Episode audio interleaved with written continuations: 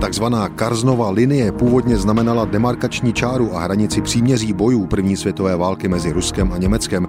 Název celého systému čar na mapě je odvozený od jména tehdejšího britského šéfa diplomacie Lorda George Carsna, ten ale paradoxně nebyl jejím zastáncem, tím méně autorem. Tím byl Philip Kerr, sekretář britského premiéra Davida Lloyd George. O co šlo? Karznova linie nahradila dočasnou takzvanou Fošovu linii, demarkační čáru mezi nově vzniklým Polskem a Litvou, vytyčenou v zápětí po skončení první světové války a přijatou konferencí vyslanců. Co se týká východních hranic, mladé Polsko toho chtělo po skončení války na východě mnohem víc, než nakonec dostalo. Žádalo například i o kus pobřeží Černého moře. Karznova linie ale nakonec nebyla vytyčena podle etnického klíče. Na své východní i západní straně dělila obyvatele stejného etnika.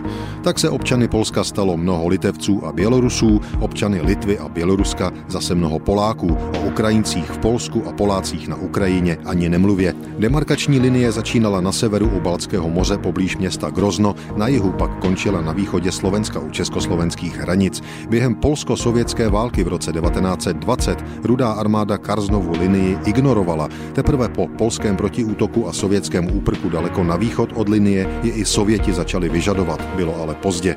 Na původní Karznovu linii z 8. prosince 1919 se západní hranice Sovětského svazu vrátila až 16. srpna 1945 po skončení druhé světové války po Jaltské konferenci.